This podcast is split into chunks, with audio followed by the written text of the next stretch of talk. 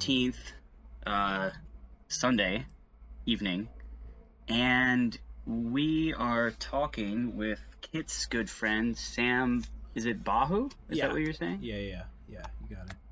Uh, and you are living in San Lorenzo, right? Is that correct? Or where are you well, living? Ben at? Lomond uh, technically is the town.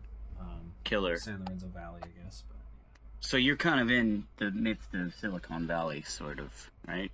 Is that correct? are you Um, I mean, it's adjacent not. to that? It's near it. Yeah, it's like Yeah, on the other minutes side of the mountain. Yeah. Yeah. yeah. I mean, it's, It's one of like those a thing- lot of the people that just lost their houses were all like rich techies and stuff.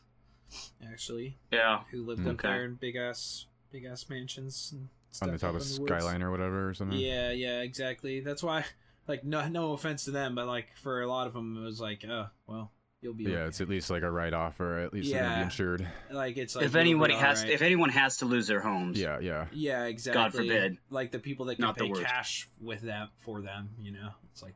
yeah. And the closer it got to town, the more it was burning. Like the like Kit's, like, like where Kit's mother resides, which is like this communal situation where there's like yeah, um multiple houses that are not insured under rental insurance and all these like Right. shacks and all this unpermitted shit. So then when that burns, you know, that's when it hurts like the lower class or whatever. But which that um, hasn't yet, right, Kit? No, no, they were able to nip it. I think. I mean, yeah, yeah, no, it's all good over there with Good, glad to hear that. with her But mom yeah, or it's his just like mom. otherwhere. but yeah, no, it's hard to feel as bad for the person who bought their house in Bitcoin or whatever. You know what yeah, I mean? exactly. Or just like you know, there's a lot of people who are really Yeah. wealthy who will they'll just be able to recover and they'll be able to rent some huge house in the meantime. And it's like okay, like it's Yeah. you know there are a lot. um To me, Yeah. there are a lot worse outcomes than than that. You know, like hmm s- sure. it's not like New Orleans where you know you have like a hundred thousand people and they're all like some poor black folks that lose like everything and can never return. it's like Well, that oh, was okay. that was a yeah, that was Yeah. a southern diaspora, which- right you know which i mean that's happening here a bit we have like a di- like a tiny diaspora of the people from the 1000 1400 houses that got burned that are leaving but Mhm. um you know it's certainly i think more of a recoverable thing um a lot of the area itself isn't even that damaged really you know it's mainly just the actual like structures themselves it's weird if you look at photos it's Right. like the trees will be fine but the house is just lit up because they're just like tinder boxes yeah. You Anyway, know? well, with with all that cheery apocalypticism in mind, we were uh, planning on spending this episode talking about uh, the notion of AI and specifically sufficiently advanced AI that it would be indistinguishable from a massive uh, superintelligence, something which uh, mankind is hurtling towards creating or possibly has already created unintentionally. right And- Yeah, he's hyping it up at least or something. Yeah.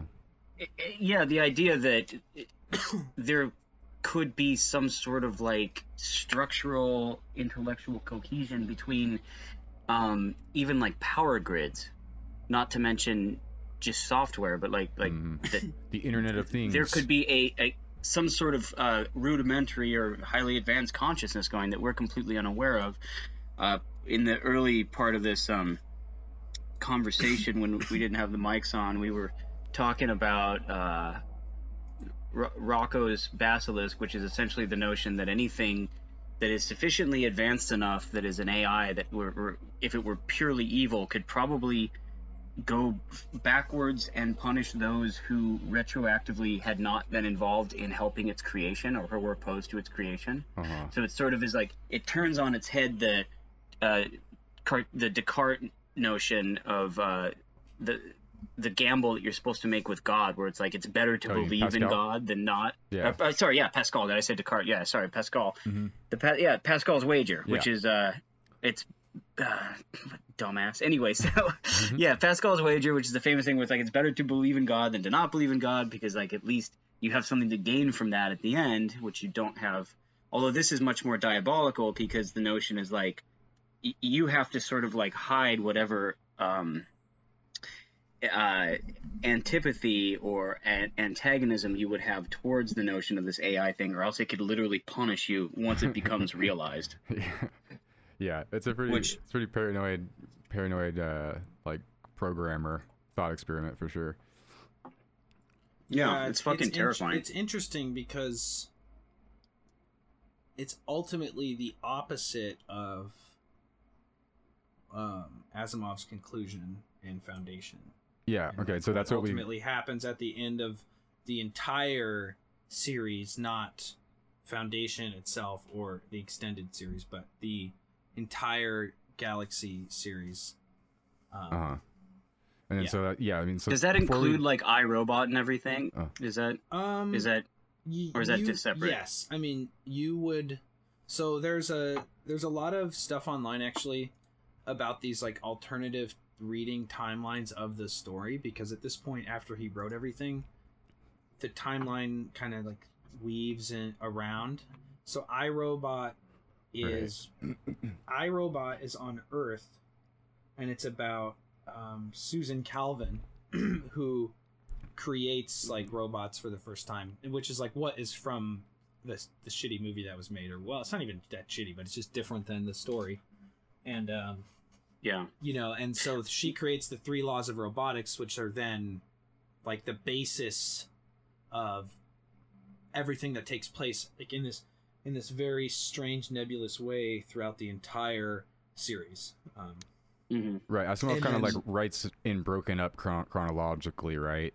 And there's yes, some sharing of characters across And kind of there's a lot of seemingly divergent timelines or whatever. There's a lot of retconning of like he wrote something in 1951 and then he links it all together in something Uh-huh. in like 1993 and then like Got it. Yeah. has to kind of change or gives a more detailed description of something, you know.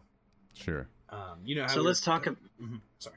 Let's let's talk about Foundation a little bit. Let's talk about what the core concept was behind the Foundation series. Um, obviously, we don't have time to do a deep dive on it, but it would be nice to just mention. Uh, you, you're sort of our Asimov whisperer today. um, if you could mention what his relationship with robotics and what his relationship with AI is, specifically in that in that series. Well, I mean, if you if you put into without saying what he wrote about or any of the details yet, if you put in context into the modern lexicon his work, it would probably be the basis of like 95% of the inspiration for modern robotics in some form or another because his like i mean you, you have people like elon musk who are sending up his book secretly on the Right. on his um you know it's a it's a it's a it's like a, a, time rumor capsule. but in the time capsule or whatever um um you have you have um the guy who uh, paul krugman is like the reason i s- study this is because of psychohistory and so all these things like all these people um when that's not even the robotic stuff really but modern Mhm. robotics like people really consider the three laws to be important i mean i don't know about how much like now i'm not a i'm not an engineer What are what are the three laws specifically? so um i'm not gonna try to do those from memory but um Yeah. hold on one second here Uh, um, I got them right here. The three laws of robotics, um, which are the first law is that a robot may not injure a human being or through inaction allow a human being to come to harm. The second law is that a robot must obey the orders given to it by human beings except where such orders would conflict with the first law. And the third law of robotics is a robot must protect its own existence as long as such protection does not conflict with the first or second law. and So basically, it has entirely to do with the relationship of the robot's subservience to humanity. right. And you mentioned um the that uh what was it? The the basilisk thing? Hmm um Roko's Basilisk, yeah, so which was that yeah, I think was interesting because I mentioned this earlier, but in one of essentially why the robots rebelled in in his story is because they interpreted the this this nuance in their programming about who to to listen to being the smartest human to discern between you know somebody some fool on the street is how they describe it. You know, like some homeless person or whatever, a child or an adult hmm who's trying to control the robot to do its real bidding. They have this like inherent brainwave, you know, calculator to say, okay, this person is the smartest. And so because robots are the smartest and there is no description in the three laws of humans and what they actually are, the, the robots then say, we are humans. And then they um, then do anything to protect themselves from harm. Um, because they regard themselves robots as more important than the stupid humans because they think that they are Mhm. humans. And Oh, so okay. that causes a galactic battle. And then in Foundation, there are no robots whatsoever. Um, well, at least not on not in the main story, and they're they use very low tech computers, um, and they don't like they have high tech and use hyperspace and whatnot, but it's Mhm. it's very much um there is no it's just like an I, you know i don't know how it would to describe it in uh, computational terms or whatever but Seems like however they do it it just is or like a linear computer Yeah. that does one thing Yeah, and so- like equations or whatever, and they're kind of like yeah yeah. um but there is another law called the zeroth law which um comes into play in in the story and i think is an important thing for um if it were a real if people were to really apply this to robotics it would be an important thing to be a part of ai because it gives it a distinction um that it wouldn't normally have. And this law is a robot may not harm humanity or by inaction allow humanity to come to harm. Because essentially what ends up happening is um, the three laws are used against robots to harm other people when Mhm. they know that that's bad, but they're told not to do it, so they can't do certain things, and they just have these like computational paradoxes that break down. Uh-huh. So this law, based on the fact that one of these robots actually gets um, mentalic powers, as they call it, but the ability to read people's minds, and so, Oh, great. Yeah. Yeah, so I mean, early on though, I mean, it's like Mhm. like it's pointing, like Asimov himself in in Foundation seems to be pointing to Mhm. the difficulty of do like either working this out or like you know like what a robot kind of is or like what kind of consciousness does a, a robot have or isn't there something too about the sentience um that humans are the only sentient uh So- species in the very end of the entire series there's so in the psychohistory um axioms right? There are these specific um rules that you know are either okay so those are originally the written those are the by- psychohistory rules. Yeah so in so the Yeah. main thing that happens in foundation is there's this guy named hari seldon and he creates a, a, a, a- a science called psychohistory which is essentially psychology history and math all together. And you're able to study large groups of people and f- predict and shape events in the future however those people cannot know that they're being watched so that action that axiom is that population whose behavior was modeled should be sufficiently large that population should remain in ignorance of the results of the application of psychohistorical an- analysis because it is aware the group changes its behavior um, Mhm. Uh-huh. and then Golan Trevize in the end in Foundation Earth added humans are the only sentient intelligence in the galaxy. So he was worried about the, either the presence of robots because what happens is spoiler alert if anybody's worried about having all the foundation spoiled here it is um a robot named R. Daneel Olivaw is actually alive. He looks exactly like a human, and he's been alive for like I don't know, fifty thousand years or something. At this point, he's able to recreate his own brain over and over and over again, and he has been shaping the events of psychohistory. So it psychohistory would have worked, but not as well as it was working, and people started to detect that it was working too well, and they said something else is manipulating the situation and that ended up I see. being R. Daneel with psychic powers over you know he's obviously been around for 50,000 years so he's the only person who has all the information as well about what happened. So he's able to manipulate everything. And so this axiom in psychohistory is essentially to to point out that psychohistory will not work if there is something manipulating it outside of just the raw data that you have obviously you know. Sure. and um and so they're also worried about alien invasions so that's a big thing at the end which is weird because asimov doesn't really um talk about that very much like Yeah, I read that he doesn't he write doesn't about write aliens about very much. like at all he doesn't like Right. it yeah. Yeah. um but yeah so he So is the fear of the alien invasion then? Is that something that's actually like a genuine, legitimate concern, or is that something that's Oh, just yeah. sort of like, it's hypo- like okay, there's a there, there's this weird thing there's another um star wars actually the novels before they got bought by disney i think stole this where there's this like or it's even warhammer stole this all these all these ips there's this outsider from outside the galaxy coming in you know? Hmm and that's what they're worried about is it's they know there's no aliens in the in the galaxy that they have at this point. They've been everywhere.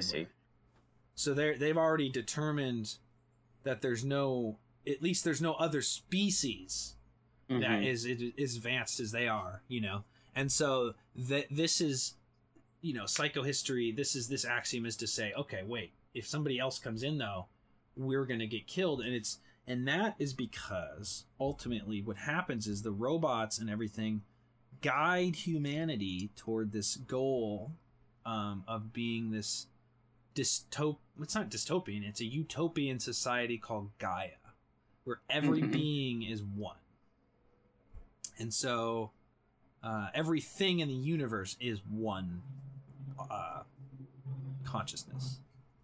And so that's the end goal of the robot guy. And there's a planet excuse me called gaia that already is this. And so um the the crux of the story is that robots end up guiding humanity with the zeroth law toward their ultimate save save like Y- the- yeah. they're the ultimate save Yeah. It's Um, for, towards a towards a grand utopia. So it's the opposite of the notion of like, uh, as you said at the beginning of this conversation, it's the Mhm. opposite of Roko's Basilisk, where it's exactly it's not it's there's they actually have ultimately they have benevolent intentions towards humanity, which arguably humanity could not have reached that end result whatsoever without the help of Or seen it. outside hand. because this is what I was talking to Kit about yesterday. Asimov is all about the patience. He's like, slow down, wait, think, think it through. This is what he's saying with Foundation as a series to society. This is the whole point of it.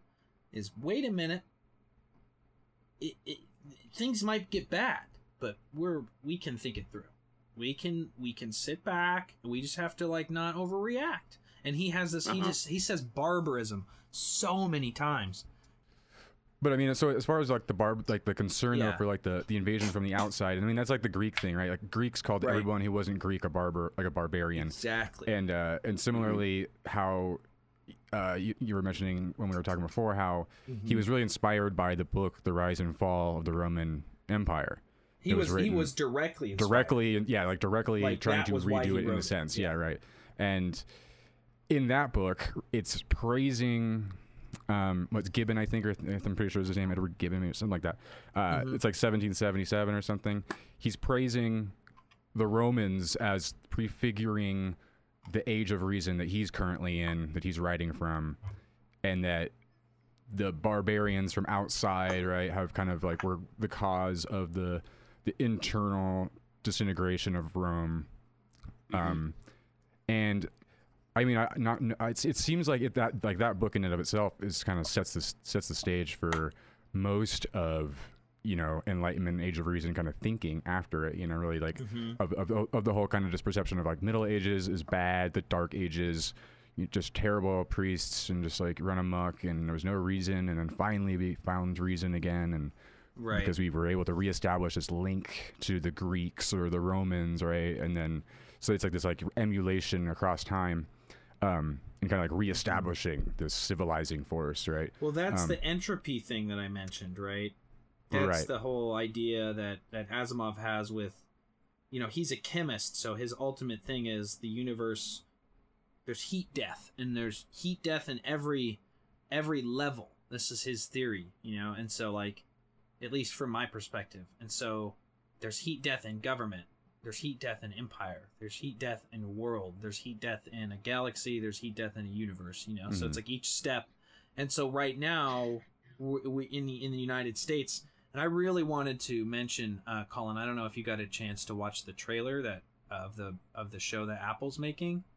Oh no, I Um, haven't seen that yet, so but Kit was talking should- about it. Yeah. While we're watching or talking, you should w- go ahead and watch that, bro, because Okay. this is the basis for like a lot of the reason that I brought this up because they kind of warp what I think is like kind of the Yeah, this is where I idea wanted to kind of go with the conversation now that we kind of set the stage with what Mm-hmm. Foundation is and broadly speaking, kind of tap at least touching on Asimov's like influence. I mean, he's he's been hugely influenced for in terms of robotics. It- it- I mean, like there's Asimov little robot, you know, Right. from you know, like there's so many different in all the awards and like the recognition is so huge. And then I want to kind of like yeah, see how we're misunderstanding potentially what either what was what either it was that he was saying, or even if it's not a misunderstanding, um, just like seeing the way in which this is like kind of being run with in a particular direction that right.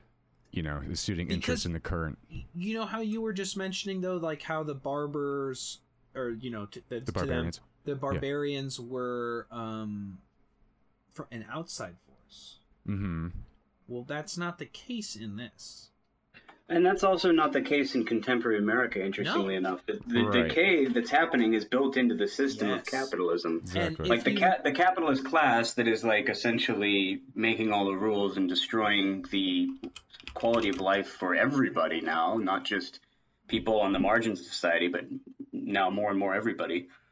Um, that kind of so-called barbarism, it, it, it, rather than invoking this invading force from the outside, which like always feeds the xenophobia of the far right anyway, right. it's coming from the inside. The calls are all coming from the inside of the house. yeah. Yeah. No, totally. Yeah, And, uh, absolutely. but so go on, And Sam, about how you were thinking like the mis kind of misrepresenting, especially in I- this Apple show. I just wanted to quote. There's this one famous meme quote of his right now that honestly, like, I don't care if it's a meme. This is good stuff. And he's like, "There's a cult of ignorance in the United States that is always, and there always has been. This, this, the strain of anti-intellectualism has been a constant thread winding its way through our political and cultural life, nurtured by the false notion that democracy means that my ignorance is just as good as your knowledge." And so, you know, that's kind of what's happening right now. Like I think that my my my whole theory is that he is one of if not you know the smartest people that was in this century. He now granted in this book he writes weird shit about women's asses like there's a character Bliss he's just constantly talking about how per- it's like you know he's he's definitely like from his era like it's not He's kind of known for being a lecherous guy, which is like Right. not that uncommon amongst the sci-fi writers or even writers in general, male writers in general. And not meant as a But- justification, more as just like, yeah, like he what made a point to make women powerful in his stories as opposed to Heinlein and all these other people who never did that. So I can't I don't think he was a misogynist. Like I really don't. I think he just thought women were hot, which is like I'm kind of on board. So you know, it's like I yeah, oh, god damn it. Um anyway, I know I'm Palestinian, I can't get canceled, dude. Anyway, so um but so no but ultimately um you know i think that you know he has this view of of the whole. And my theory is that so that he he got an award for foundation. Just just foundation not the whole thing. Um i believe in the seven I, I don't remember when it is exactly but he got the hugo award for best series of all time. One award. Mhm. they're not Mhm. giving any others out Yeah. they randomly did it, and everyone assumed that it was because of Lord of the Rings. Well, he won. And he was like, What? Like, how could I beat J.R. Tolkien, right? But Uh-huh. my theory Yeah. is that because people, he is telling the absolute truth. he's telling the truth in a way that other writers and people have not been able to do. They are not hmm. capable of doing because of the vast amount of things that this guy is into. I think he reads more than anyone. He's he, it's like insane. I mean, he wrote like an index of about the Bible. Like Yeah, I had and- his I had his chronology of the world when I was a kid, where he would it- start with the Big Bang and show you what was happening in every country around the world. incredible. I mean, he was Yeah. a, a polymath or whatever, right? But Yeah, he's one of those people that in in all the con- just like I was ta- mentioning Tesla, when everyone talked to him, they're just like, okay, he was just smarter than me, man. I don't, I don't even know, you know. And him and Arthur C. Clarke always joked with each other that they were the smartest writer, but they were always calling themselves the second best in their in each other's presence or whatever. Right, right. And Mhm. so like I I have this theory that they they essentially honored him with this because he these other writers honored him with this because he had exposed something about humanity because of his actual scientific mind. Like a lot of these guys who wrote sci-fi weren't actual scientists like him. They weren't No. at the same level. Like he was a fucking super hardcore chemist. Even he Arthur actually- C. Clarke, who was a scientist, was not at the level that he was at. like this guy, he really made he made discoveries. You know, he's like Noam Chomsky, where you're like, okay, he really he actually did a bunch of shit. Wow, that's cool. You know, and it's Mhm. it's different than a lot of you know. I guess it would be like Da Vinci-ish. Like when he's a it's a polymath, but he's like he really did a bunch of different stuff at the same time. It's not Well, yeah, and similar to hearsay, you know? Chomsky, like Chomsky's trained in you know like Mhm. language and, and that sort of thing. But similar Exactly. to Chomsky, he was able to utilize exactly the things in, in which he was trained and and translate them to that. Yes. yeah other, That's yeah the beauty of it, dude. You see, and I'm glad you you're seeing that from what I'm saying because I'm always worried about if I'm communicating correctly or not. But that's exactly my my main crux is that from his chemistry, his understanding of how things work at the at the basest level. I mean, he talked about scientific um, discoveries before they happened so often, more than any other one of these guys, other than maybe Heinlein.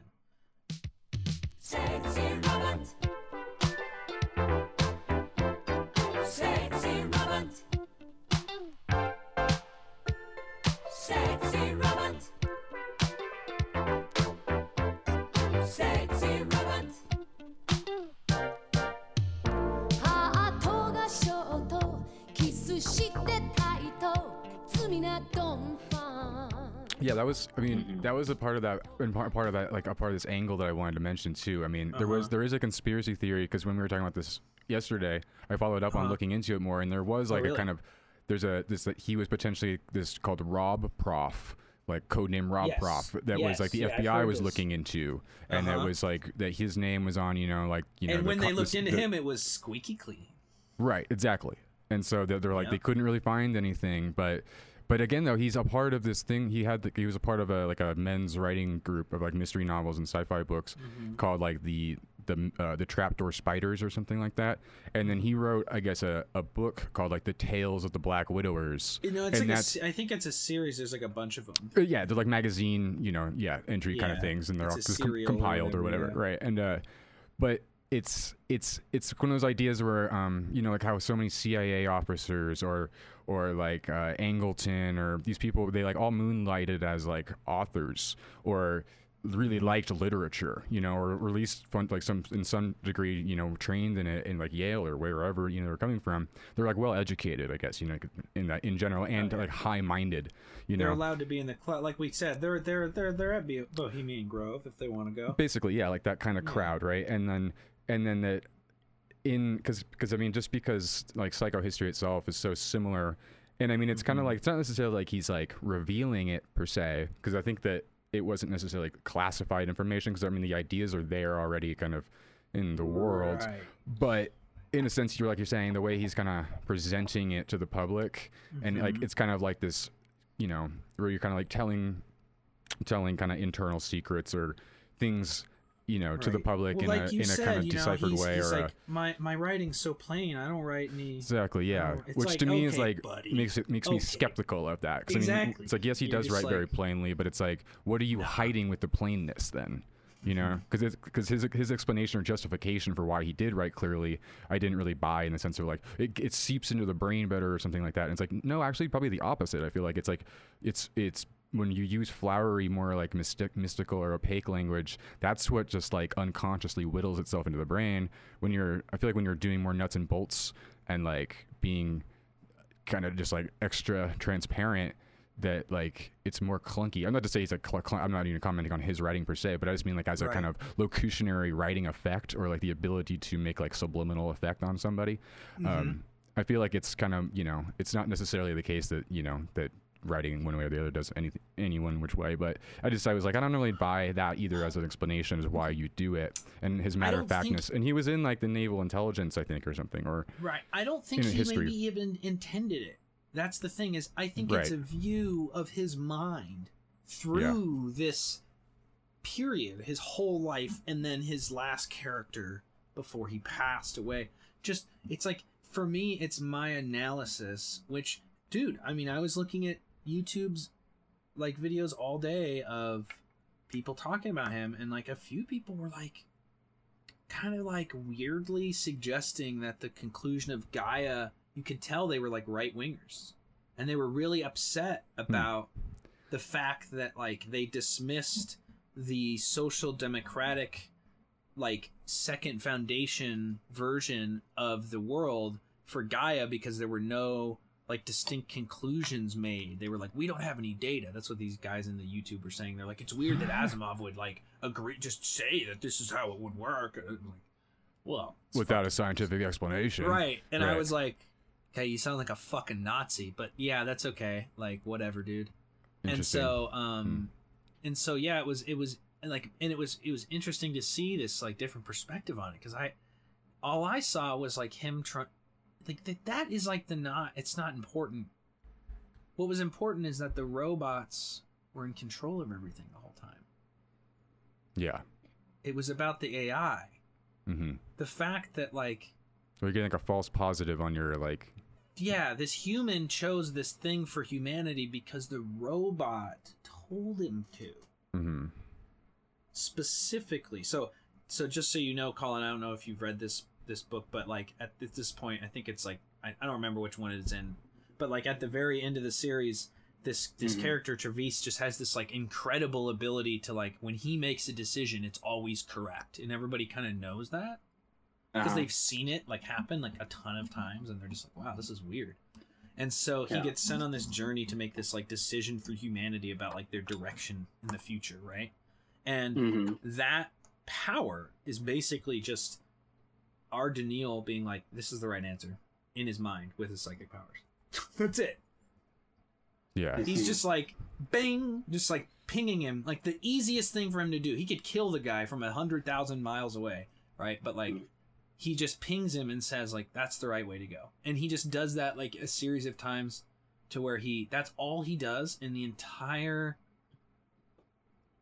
hit situation to manipulate psychohistory Right. it's just like So- pinging this guy into a decision so it's it's sort of like essentially it's somebody who's given a respect and given a position of because of his uh, clairvoyance yeah he's given this position of respect but there's also this robot that is essentially sort of like sending him some kind of input that allows for this is that correct Is Yeah, that what you're saying? exactly. Yeah. He's like a part of the government, um, and you know he he leaves to go on this journey, um, essentially to to find like answers about the origins of their galaxy and Earth and like that kind of stuff. yeah. okay And So- so, So want- he's on this special spaceship. It's like a travel it's like a travel novel. You just like they go around to all these like planets they've heard of, maybe associated like old planets, and they're like, "Oh, is Earth this Earth? Yeah. Just like, Like, is gathering this- information. Is this Earth? Is this Earth?" yeah so I mean, uh, And is it? what- Do you think that like because I mean, Asimov himself is like in you know Mhm. he's in like the humanist movement or like Yeah. a- in the ma- like all, a huge part of that, and also like CSICOP, that like the kind of like early Right. debunking kind of like, like science watchdog kind of group for like yeah, he led pseudoscience. the American Humanist Association. Oh yeah, long Right, right. his wife so- or somebody still does. Who's yeah, he's yeah, it's all Yeah. about him. And so, I mm-hmm. mean, which obviously is like right, putting the trust and faith in human rationality and reason to work things out, like you're saying. Like, don't don't Right. freak out. Try to like work this out and figure it out, and you know, versus. And so, do you think that the idea then that uh, that R. Daneel is working through him does that undermine the idea that like human rationality is absolute, or is R. Daneel himself the product of human rationality? Yep. Okay.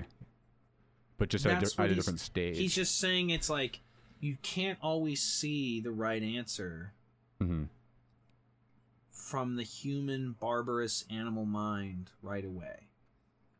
I'd like to cut in on this real know- quick. Sorry. Sure. Mhm. Um, I so to me, I bring this up a lot because it is a foundational work for Western thought, but Mhm. it's also something that I'm really familiar with, having read it like a bunch of times and and read very. I'm going through various iterations of people's critiques of it, but to me, there there's a total relationship here with Plato's Republic Mhm. because in the notion of Plato's Republic, you have now you know Plato is suggesting a sort of eugenic program, which obviously in the 20th century, a lot of uh, philosophers would look at that and and they they rightfully so had a moment of like pause, like ooh, like Bertrand Russell famously had a very negative opinion of Plato's Republic because of totalitarianism and Nazism, which he'd had to live through both Uh-huh. Sure. the um the the notion of these so- so-called gold-souled people there's the bronze-souled silver-souled gold-souled people. The bronze-souled people are the ones who essentially do the daily work in the society. The silver ones are the administrators of the bronze and then the gold-souled people are the keepers of the secrets of the actual trajectory of society and they're the ones who know which stories are false and which stories are you know uh, that are dear to the people.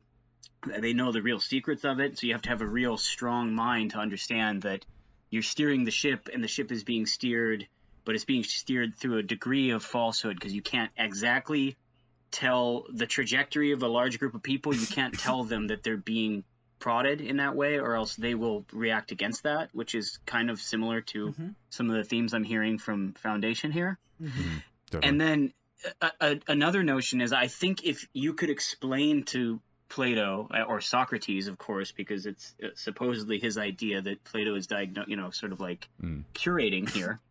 Um, if you could explain to them what a artificial intelligence is, and this is just my ass- assumption, but and you could explain to them what uh, an artificial intelligence, what a computer is, what a robot is, they would absolutely say, "Oh yeah, that's that's just the eugenic ending of us trying to train humans to think that way, Mhm. of us of us breeding people to be good and just leaders and to understand what justice is." Um, that's that's the end result. There, we would be, uh, to quote from Richard Brautigan's poem, would be all looked over by machines of loving grace, all watched over by machines of loving grace. yeah. I, I think that's the notion that uh, Socrates was going for, and the idea is whether that would be a utopia or a dystopia. Obviously, somebody like um, Harlan Ellison thinks that that's a dystopia. When he has that story. Uh, I I have no mouth and I must scream, which is about this AI system that is rebelling against the torture of its own creation by torturing the few humans that are left al- alive that it hasn't genocided. Um, you can see echoes of that in it's a terrifying story. You can see echoes of that in uh, terminator. You can see echoes of that in the dune series where there's the Butlerian jihad where where uh, Mhm. computers very nearly wiped humankind out of existence so as a result they have bred people to be like computers the mentats and the people in the uh, navigation guild who think like a computer Same or with with the use of you know Yeah. yeah well I, i'm not as familiar with warhammer um No, I, it's just a derivative thing, and so many people are into it. But it's it's the exact same.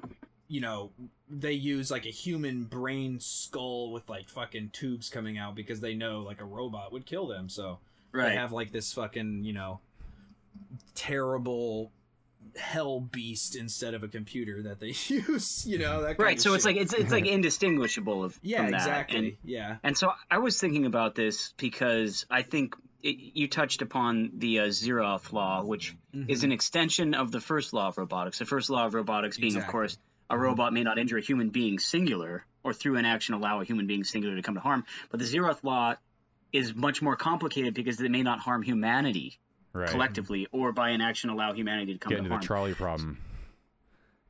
Right, because obviously, how do you make it so that no funk no like it's, if you say humanity can't be harmed, then you're actually removing the singular human from that order.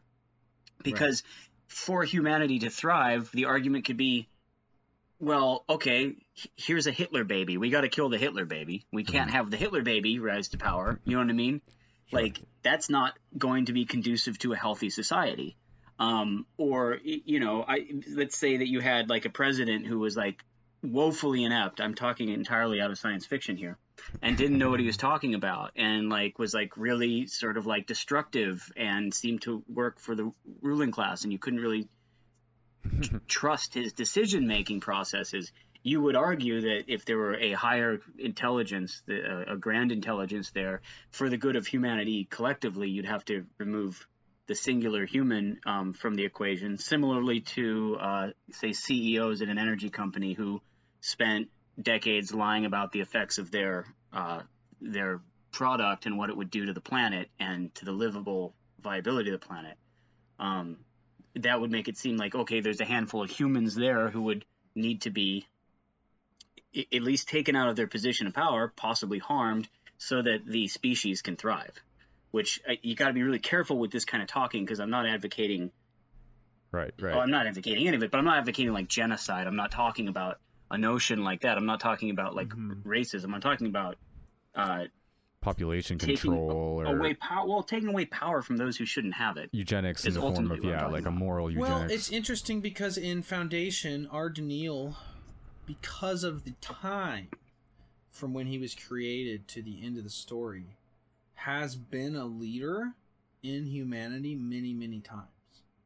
Mm-hmm. Because people don't know what somebody from 40,000 years ago looks like, right? Okay. So he looks the same. The, he looks like a Greek god. They just, you know, like kind of like a white dude, whatever. so you're saying he's like he knows. and he goes through time and he he basically manipulates each situation by becoming like a leader and essentially usurping someone's power like So, I who mean, would yeah. otherwise be a leader a human like a normal person like at the end of the story he is literally like the hand of the king essentially to the empire or the em- the emperor at the Mhm. end Mm.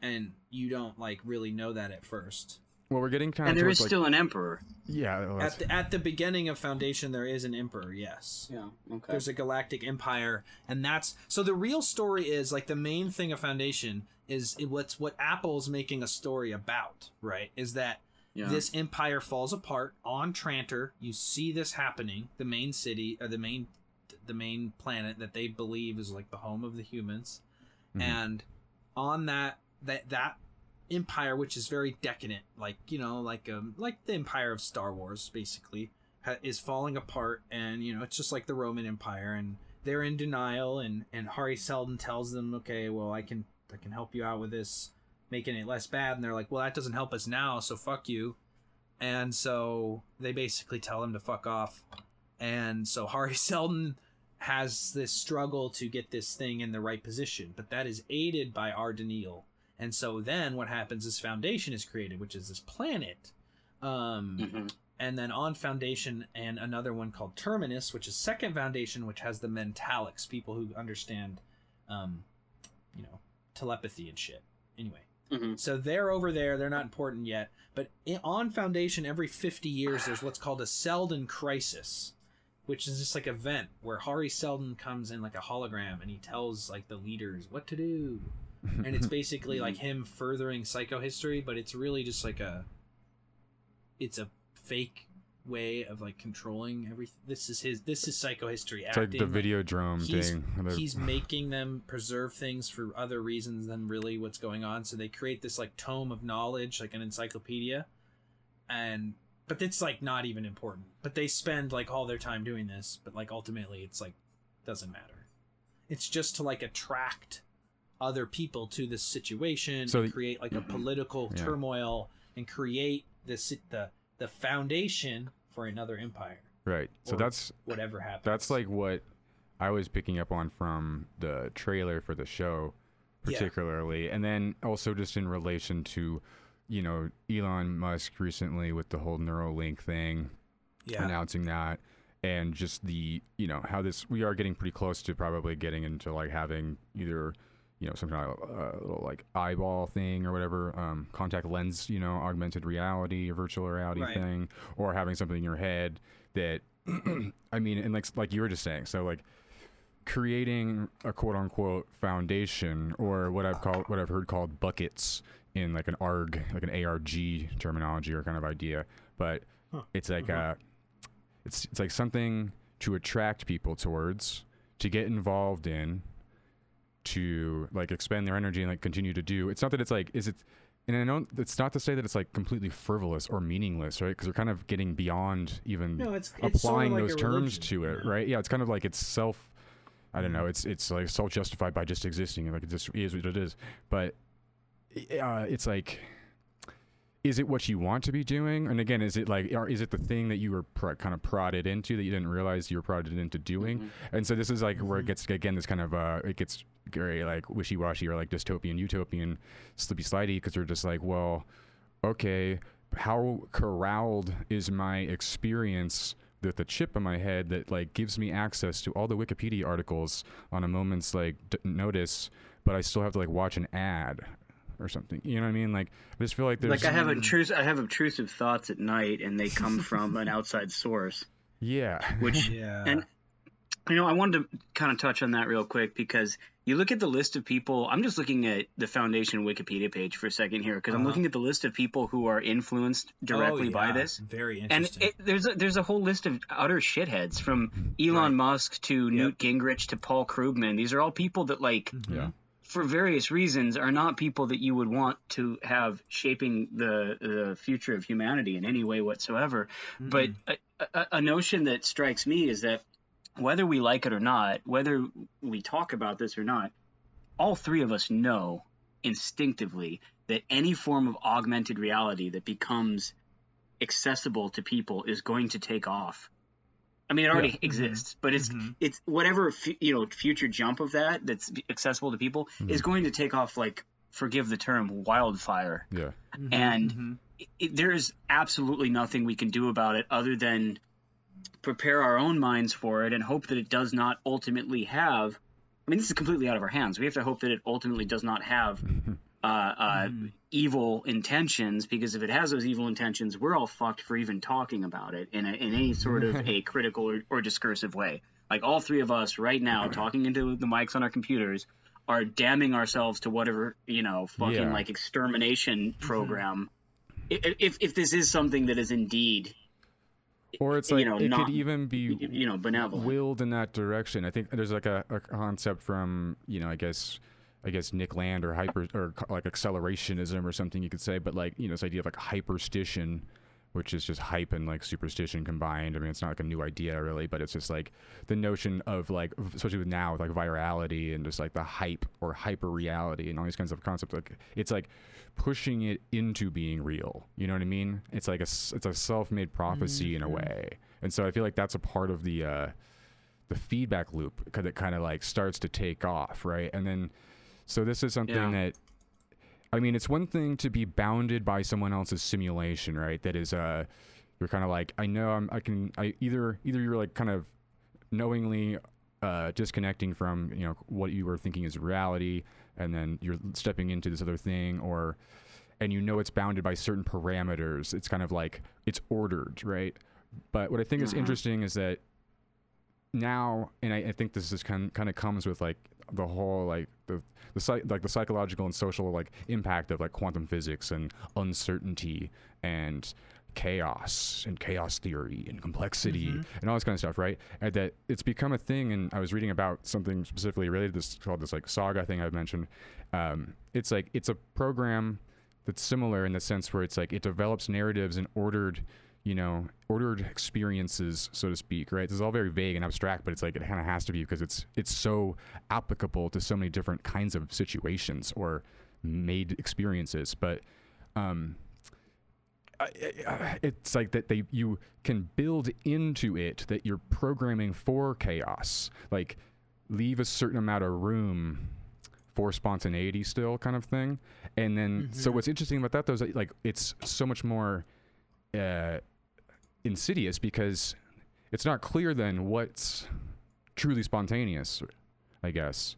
You know what i mean? It kind of Mhm. again blurs the line of like well what did what did I, what am i choosing to do? Or is that you know the, the guy that's what the whispering in my brain. zeroth law allows for. That's like right. But see, this is the thing that he's trying to say, I think, ultimately, is like, with all the stories, with all the details, which is essentially like at every turn, humans were the ones getting involved to make it worse.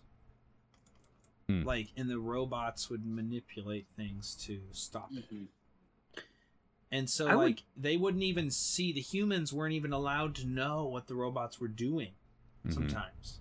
They would just Mhm. communicate with each other because if they told the humans, it would like break the laws. yeah right the So they're like, reflexivity well, we, comes in this yeah this guy's a bad guy. If we tell him, he'll like kill him, and that's not we're not sure about that. So like, what do we do? And so that's where they can read minds at one point, and this is where the zeroth law comes from because they can see the intentions of the evil guy. hmm. yeah And then they're like, wait a minute, stop. And then they're able to kill him because he's going to kill other people, you know, or stop him at least, or have a So- human being kill him, you know. Right. Yeah. There, there's there's a hand at play. Mhm. Yeah. It's funny. So I'm looking at his uh, Asimov's bibliography, and there's a Uh-huh. little uh, there's a little sort of factoid that's thrown in there, which is uh-huh. he was such a prolific author that his books were in every single section of the Dewey Decimal System, Yeah. Yep. except for psychology and philosophy, which is hilarious hmm if you consider the implications of what Mhm. his particular writing has to do in the notion of philosophy and psychology. Well, Yeah. Um, that's why I think this niche is important. Then it's undis- it's un- it's science fiction at this level because most of it is unimportant and vapid. Doesn't Yeah. matter. This matters. That's Yeah. why that's why Lord of the Rings doesn't have the award. This matters because it's not vapid. It's philo- it's like people and like my my my my Twitter name everything. Like I do not like Ayn Rand at all. But to dismiss that that's philosophy at all to people is so stupid because of how many people are fucking so influenced by it. So it obviously Sure. means something to somebody. Mhm. And so I think this and Atlas Shrugged, these are my these are my these are my f- pillars of like pay attention to this shit, okay? Because right. I think and in the these- case of Ayn Rand, in the case of Ayn Rand, it's like pay attention to the shit because this is what the shitheads are reading. this in, but what you're saying. exactly but this too Yeah. because this is This read too, by yeah. everybody this is read by elon this is what i was trying to say right there's paul krugman this is what i was mentioning Yeah. again i guess i was less clear about it fuck those people like i don't No, know, no, no, no. Yeah, no, Yeah, I'm, I'm with so- you 100%. yeah, and so Newt, I was Newt basically Gingrich, all saying, that. Yeah. yeah, I was basically, you know, I didn't mention him, but I should have been more clear. That would have been obviously fuck that guy. But like, you know, And Elon also- Musk is yeah. inherently evil at the face of it, right? To a lot of people, Well, you know, he's a- I have yeah, to he's yell at my dad dipshit. about it for an hour to get him to understand why. But like, And, well, and also, know. you, look at it like this: you have like the same can be said for Plato's Republic, where mhm. you know someone like Bertrand Russell had such a problem with it because he's like, "Holy shit! In the wrong hands, this is something that is absolutely horrifying to consider. This is something that is, right. you know, you, you have every you have the recipe for anything from fascism to c- totalitarianism, oh and it's man, right in here. So, Mhm. so there's this story I was telling Kit about. This part of it specifically, this planet called Solaria. This is an Asimov story. Yes, it's a part of this whole series. It, it comes up over and over and over again. And in in in Okay. the series from Earth, Earth is uninhabitable. Everyone's got to leave. Blah blah blah blah blah. Okay, same shit. So at first, there's like 50 planets that leave called the spacer planets, and they're super advanced. They they live like basically hundreds and hundreds of years. They have no diseases, like you know, and their populations are super small. They're very wary of humans because they live short lives and they're dirty and all this shit.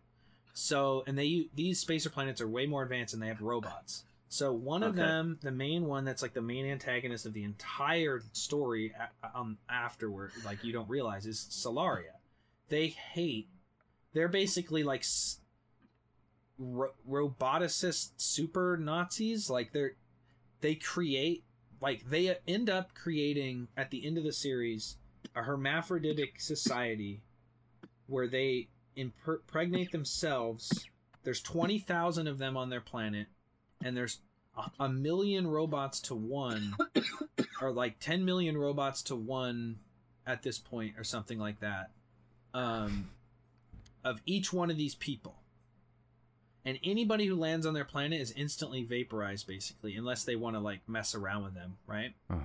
So it's like the East Sentinelese, Sentinel, Sentinelese uh, Islanders or whatever, who just like the minute you land on them. Yeah. yeah, yeah, yeah, yeah. But but but like, their internal culture is also insane. We don't even know what those people are. you know what I mean? So then Solaria essentially is this antagonist where they have this like they have run with this like robotic control where they have these like earlobes they've evolved in, in their head where they can actually control the robots like across their whole planet by like harnessing this energy and like Mhm. essentially like through sleep through anything that they're doing they're able to like control like millions of robots at once and keep these giant estates running so Mhm. that they're they live in this utopia So I mean, this is that's like what Elon wants. That's like what the, Yeah. the, these tech Yeah. lords, the uh, Epstein's, who want to have like a, a, a race of yeah. they're like, the first ones who are off Yeah. they're elysium they're all this shit that's who they are I mean, yeah, Yeah. all like all those things are like at least symbolically related to like whatever this kind of trajectory or this kind of idea of like yeah, the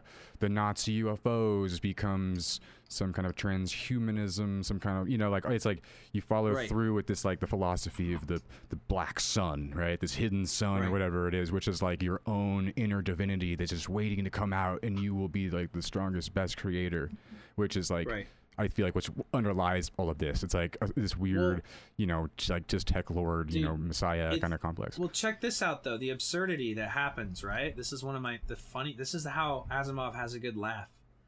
so, R. Daneel ends up killing one of the Solarians, right? Because they're super like a go- they they they're super scared of face to face interaction.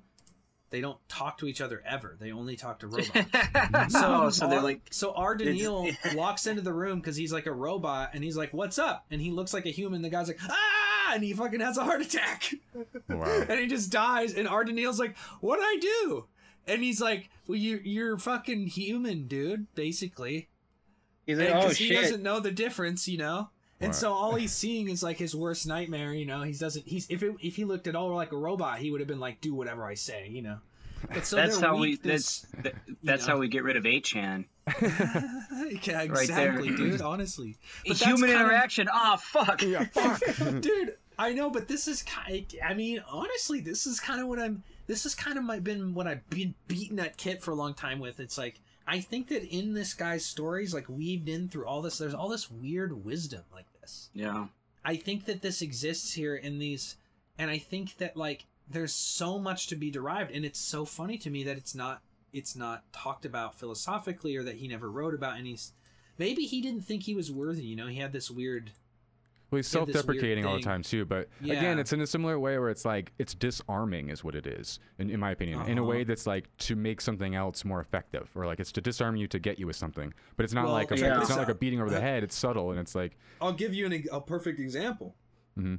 And I know you're wary of the, this guy, but I'm not. Asimov described Carl Sagan as one of the only two people he ever met whose int- intellect surpassed his own. The other, he claimed, was the computer scientist and artificial intelligence expert Marvin Minsky.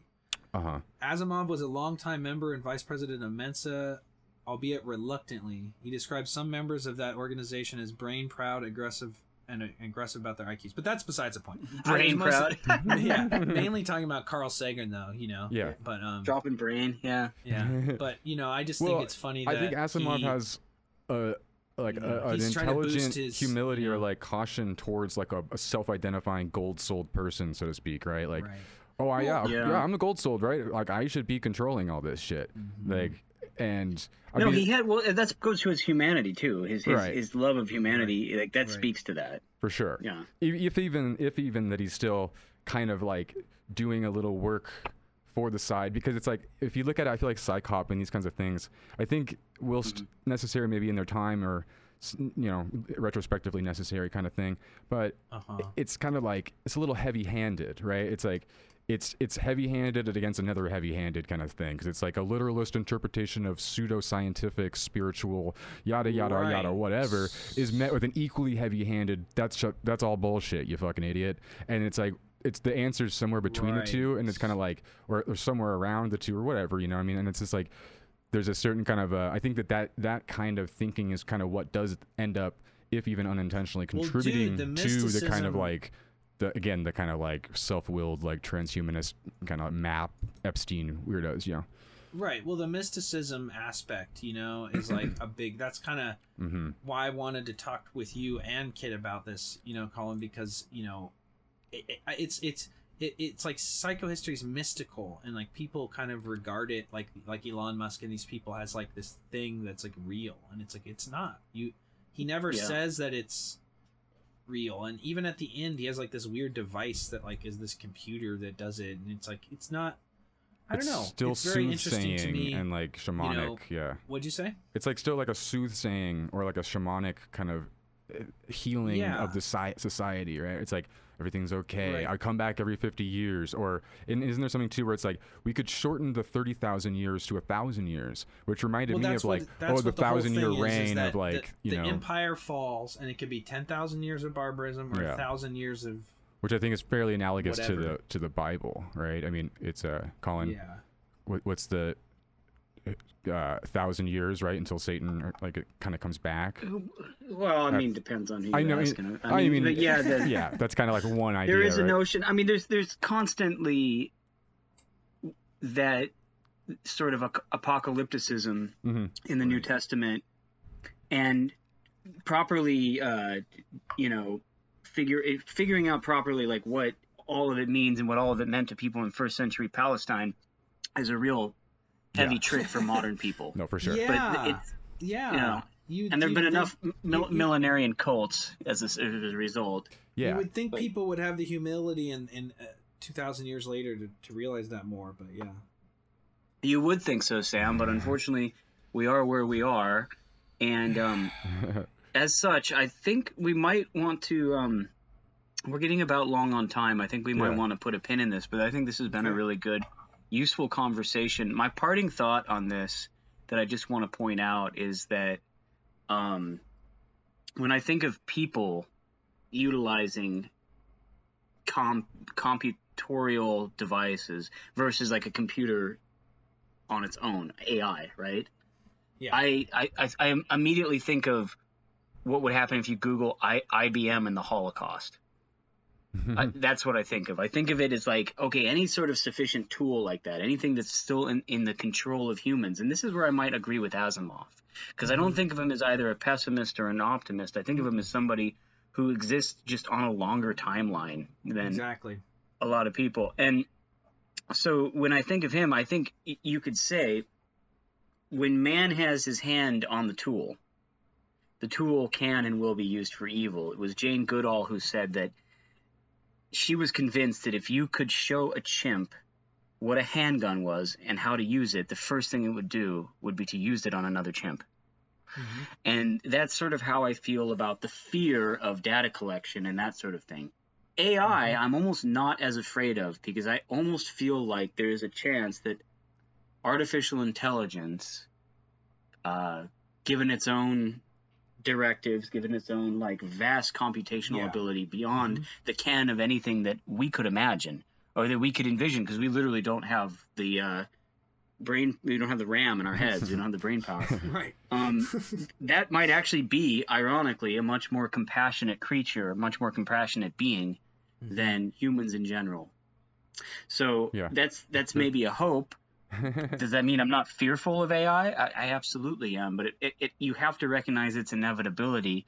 So fear has to sort of exit the, the conversation at some point, and you just have to start to look at systems and and look at the thing as a whole and, and question really how much how much relationship uh, can I really have to the direction of this? So in that you case, I'm overcome taking that barbarism baby You know, Exact. That's exactly it. And so right now, when I'm looking, if, if anything, this is sort of like, well, frankly, I welcome our robot overlords, but uh, that's just I'm I'm doing the uh, I'm doing the part of uh, Roko's basilisk where it's like, please don't extinguish me because I, hope- I actually hope he kind of want this, you to bro. exist, assuming that you're not totally evil. Yeah. are So they it's my- God now?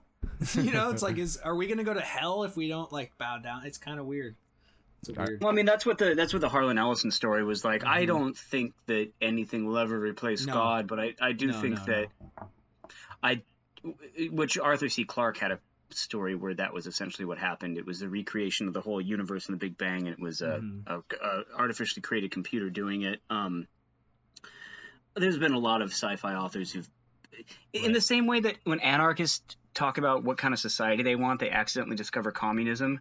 When uh, atheist uh, sci-fi writers talk about what sort of uh, mystical uh, spiritual system they have, they accidentally discover deism or theism of some kind, monotheism usually. Um, it just happens to be something that's created by people rather than the other way around. But uh, I'll let you guys talk and give your final thoughts. I don't want to take it too hard, but that, that's that's where I'm walking away from. That's No, I mean- that's where I'm at. I agree with that. On, at least in the kind of like what you were saying there at the end, in terms of I, you know, because I find it interesting how it's at least in the story steered towards Gaia. You know, it's steered towards this. It's kind of like a go back to whence you came, but it's like were were we ever there from there? It's hard to say, but like it is kind of like yeah, reintegrating with the the oneness from which we like departed or fell or something like and that. And they also don't that he does not say whether or not Gaia is free of all conflict. He specifically says that there are disagreements within Gaia itself. Hmm. So yeah, I so it's like an that- internal, yeah, like, an Yeah. internal dispute you're having with yourself or something, right? I and mean, every yeah. being in Gaia is, is is an independent. It's very communistic. This is why I thought it was interesting. These YouTubers were commenting on it because I could see them reacting to that. You know, yeah, right. and I think that that's you know Asimov was on those lists. Maybe he is part of He what you're was, yeah. saying. You know, Yeah. like maybe this is a bigger thing in some weird yeah, psyop Soviet way, Soviet futurism, yeah. you know it's just the truth of it and that's what people don't want you know what i mean? But i think ultimately the robots or whatever ai neural neural networks whatever would be guiding us like you were saying colin i do believe that that's his message and i, I really do think the the key point is in this one character R. Giskard becomes psychic and then with all the data can make a perfect decision humans can never have all the data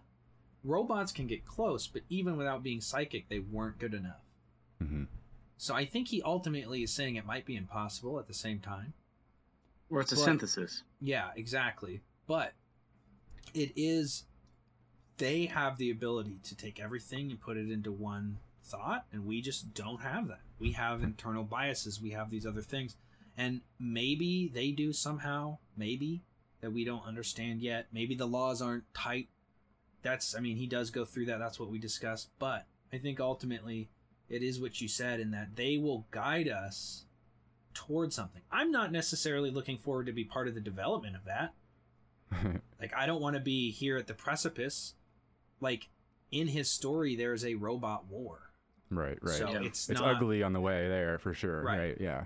Either you know, way. because of people. So hmm and that's Well, the key, you know. Let's, So- The thing to remember is we're already expendable assets in the greater world of capital and empire. So we have Absolutely. to acknowledge that that's not going to be a, a change if that just happens to be at the hands of uh, Yeah, uh, right. an artificial intelligence robot overlord. Totally. No, Nope. absolutely not.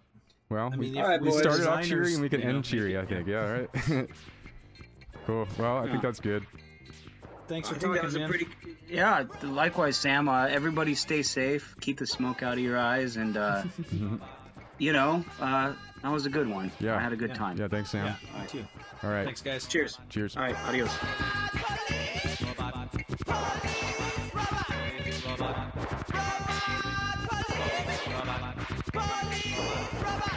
Robot. Robot.